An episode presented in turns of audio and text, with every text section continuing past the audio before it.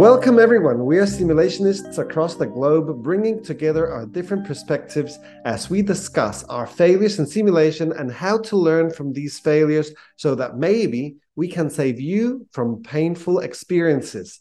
Welcome to Sim Fails and other conversations from The Sim Sofa. I am Sasha Miller-Botti from Down Under Australia. I'm Kirsty Freeman coming to you from sunny Perth, Western Australia. And hi everyone, this is Janice Palaganas from Boston, USA. Sup, my friends? How are you all? Spectacular. That's great. That sounded so Australian, Kirsty. well, it just sort of, you know, I thought I'd put it on today thought I'd put it on the Australian accent and uh, see how it goes. and and everybody know where she's coming from now. That's right. Done the big move, done the big move back to sunny Australia. So, although it's like Sasha and I are in different countries, being on different sides of Australia. so, just so it's know. like an eight-hour trip on a jumbo jet. It's quite um, it's quite impressive. It's a vast country. So it's been a while since we've chatted, guys. It has been a while and a lot has happened. And I would love to talk to you about something that um, has happened to me recently, but really it has happened to me a fair few times. Um, and it's always challenging, um, which is uh, about the co debriefer. I don't know if you guys in your centers use a co debriefer when you're debriefing. Um, I know that many sim centers do do debriefings with, between two people uh, with a lead and a co, and um, sometimes I find that challenging. Um, and I, I, would like to tell you uh, my recent story. So we had a very straightforward simulation about ALS and ALS course, and I had a co debriefer with me. Uh, she was very experienced um, and had a lot of knowledge in in ALS. So I was very confident that we were going to smash the debrief, and the case went really well. Like there was no glitches, everything was going fine. As I was doing my debrief, which I had structured in my head, uh, this co debriefer kept interjecting and i don't want to say interrupting because i understand i'm holding the basic assumption that she was trying to contribute and build on what i was saying. However her interjections were destructuring my debrief and it was taking it on a different tangent to where i had it in my head where well i guess selfishly i thought it was going well. And and, and every time the ball went back onto me i didn't I found it hard to get back onto where I was. Um, and as I said, this has happened to me a few times before, and I was wondering what experience you have with uh, co debriefers. I think for me, Sasha, it's actually my uh, preference to have a co debriefer.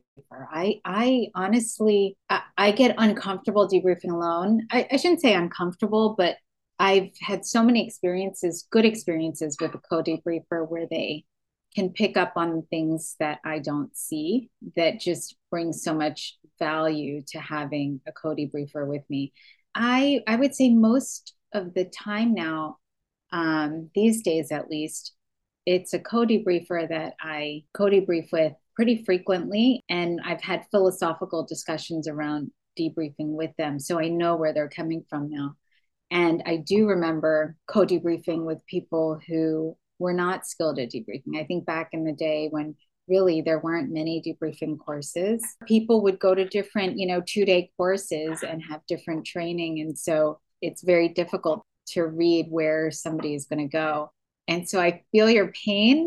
And um, I, I think my fail, sim failures have been from trying to read each other's brains all the time. And it sounds like she was probably trying to do that with you.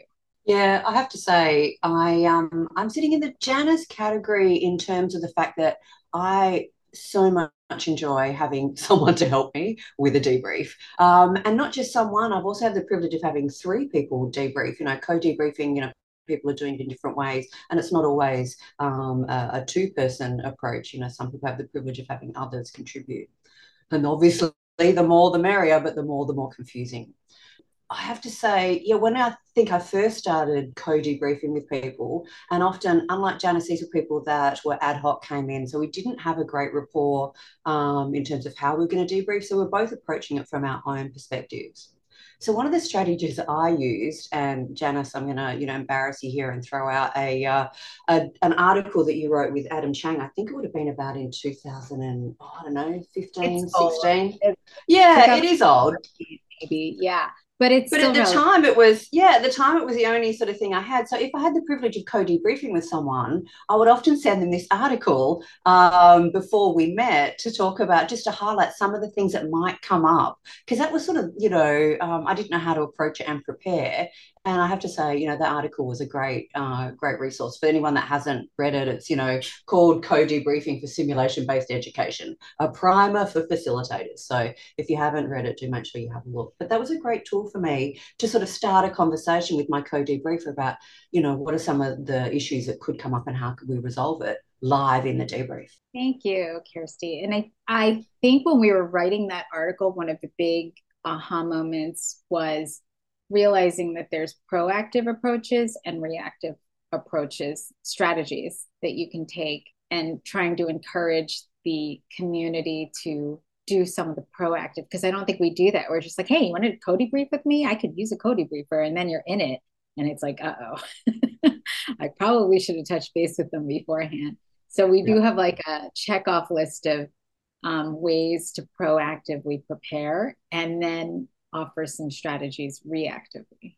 Yeah, I think that that's that's a very good point, and I, I want to clarify that I completely see the value of a co debriefer. When I when I started, at no point I me- meant that I would have preferred not to have a co debriefer. I've had many co debriefers before where things have been extremely helpful to have a co debrief, especially when it's inter-professional uh, debriefing. So, for example, it's a bunch of doctors and nurses having for example, me as a doctor and having a nurse as a co-debriefer to see the perspective of the nurse, I think that it's extremely valuable, or someone who's an expert in the topic that we're talking about. Um, so yeah, I, I, see the co-debriefer as, as something that I would always, always have with me. In fact, as Janice said, I feel uncomfortable um, or uneasy about doing it on my own because uh, they can always see something that you're not seeing. But it's more how the approach and how to do it well together. And I think that what Janice is saying and that article that um, Kirsty was mentioning in how to uh, have an initial conversation, like a pre-debrief meeting with your co-debriefer to to agree on some ground rules on how are we going to do this. Are we going to divide it in between divide it between topics? You're going to talk about that, and I'll talk about this, or this is what I'll do, and I'm going to give you a chance to um, speak up before I change topics, which is what I normally do. It's like I, I, I, go and then before before changing topics, I will say to my co-debriefer, is there something else that you would like to add to what we have been speaking about? Or, or also um, encourage them to speak up if they see something that it's you know a red line. Uh, for example, a participant becoming upset that it's outside of my vision, and that that they can point out that someone is probably um, needing some attention. So yeah. So yeah. So I was thinking, you know, we're talking here the, the ideal world, right? We know that um, in the ideal world, we all get together and we brief and we spend some time and we plan. But for those of you that are, you know, working out there and um, you know this co-debriefing literally happens at the at the time or uh, someone's replacing someone if you've never met your co-debriefer before i was thinking thinking about, you know, Sasha, strategies for in the moment, um, you know, for those unplanned, you know, because sometimes it could be a co-debriefer you've worked with before and all of a sudden something comes up that just surprises you. Uh, you know, I think we owe it to the participants, ourselves, and the co-debriefer to, you know, be treat that conversation with our co-debriefer with the same respect that we're treating our participants because I have no idea what my participants are going to say. Um, so I try and listen and respond to the co-debriefer the same as I would, um, you know, anyone else that's involved in that conversation at the time, um, and, and try and be respectful. And um, and I suppose I've had times I've also picked my battles. So, were you, if, if I'm reading you well, you are saying to keep the conversations on the table, and it's you know an open conversation that is part of the debrief, the conversation that you have with your co-debriefer. Yeah, correct. I would say, Kirsty, you just you just hit the thing that I feel like I've learned the most over the years with co-debriefers is when they're taking it a different direction to just pause it and have that conversation. And and it serves as a preview for the rest of the group to that they know where the conversation's going to say oh, okay I, I feel like you're going this pathway. I'm thinking we have 10 minutes left and there's this topic still on the table. I'm thinking maybe we should wrap that up first. What do you think? And then that way it it can get everyone. But I, I feel like I'm giving the impression that I, I don't go through the challenges um, that that uh, we're talking about, and and this is sim fails, so I think I'm supposed to be sharing my own failures. And I have to say, pretty recently during the pandemic, I was co-debriefing with someone who was using a an ethnic term, a regional term that is now considered unacceptable in the debriefing. And I did not correct them in the moment. And I'm just thinking, like I'm thinking like you, Sasha. I mean, there's there's there are times where you just don't do anything. And and if there's you know, I would say the second thing that I've learned with co-debriefers is to always, always have that post-debriefing com- conversation. Um, and I, I think in terms of my failure with not saying anything in the moment, uh, the students did. So just know if you're not going to say anything, it's still going to happen in some form, whether it's during the conversation or later. So it's probably better to just bring it up once it occurs to you. Yeah, I would love to. I'd like to highlight what you just said um, there, Janice, about having a conversation after the debrief, especially if you're going to keep co debriefing with the same person um, so that you can say, okay, how did that go? Like, you know, I would have, I was happy with this, I would change that, and so that in the future everything goes even smoother. Um, and yeah, keeping things on the table, you know, the, the, concept that we've mentioned here before, name it to tame it. Um, I do hate when when when my co-debriefer, or sometimes I've done it as well, where we're kind of like uh, giving us signals and eye contact, and you know, like oh, time, and you're not saying anything because you don't want to to to alert the the participants about it but in the end it's worse the participants can see that we're signaling each other and it's just yeah. so much easier to just have it on the table and the example that janice gave um, on the new topic, and you used the advocacy inquiry for your conversation. So it was like, look, I noticed that you're bringing up a new topic, and we only have ten minutes. I think that we should wrap up. What do you think? You know, I saw, I think, I wonder. Very simple, very clear, and then you give it back to the primary debriefer to decide what is the option here. I think that that's a very good tactic.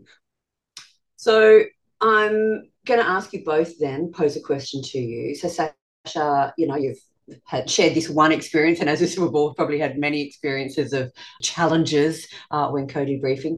What would be your one word of wisdom that you would share with those out there listening to us today in terms of approaching co-debriefing? Um, yes, um, I think that from all this conversation and from what I have learned in the past, I think that a pre debriefing meeting, if there's time to decide how are we going to run this, I think for me is essential. That's my take home. Right. Janice? I guess I'll build on that. Definitely. I mean, uh, I'm I'm with you, Sasha. That would have been my number one. And if you, sometimes you don't have time to really sit with someone, so what I'll do if if you are trained enough and you feel very comfortable in the topic and comfortable debriefing that simulation, and you are the main debriefer to say, um, okay, I'm going to be the debriefer from the in, in this session. I'll call on you when um, you know there's content or something that's in your area um, and just quickly say that before going in so that you're not stumbling over each other and realizing oh we never had that meeting. Isn't it funny how we're picking each other's because that's exactly what i was going to say. So in terms of my words of wisdom um, and so i'll come up with another one on the fly and it's really just reiterating i think what we said and it's being present in the debrief with your co-debriefer and listening to them and really just being honest with the, where the conversation is going and have a respectful conversation with your co-debriefer and your participants during the session. Well, thank you so much for all the insights on this topic because it's always challenging. Um, it's been great. Um, and I think, well, I think it's time to wrap up. What do you think? I agree. And I reckon if our listeners out there have got uh, co-debriefing uh, simulation experiences, uh, you know, both the uh, the trip ups and the gosh, that was great. Please make sure you share on the hashtag SimFails. And I can't wait to be on the couch with you guys again soon. Bye, everyone. Great seeing you. Bye bye. Ciao, ciao.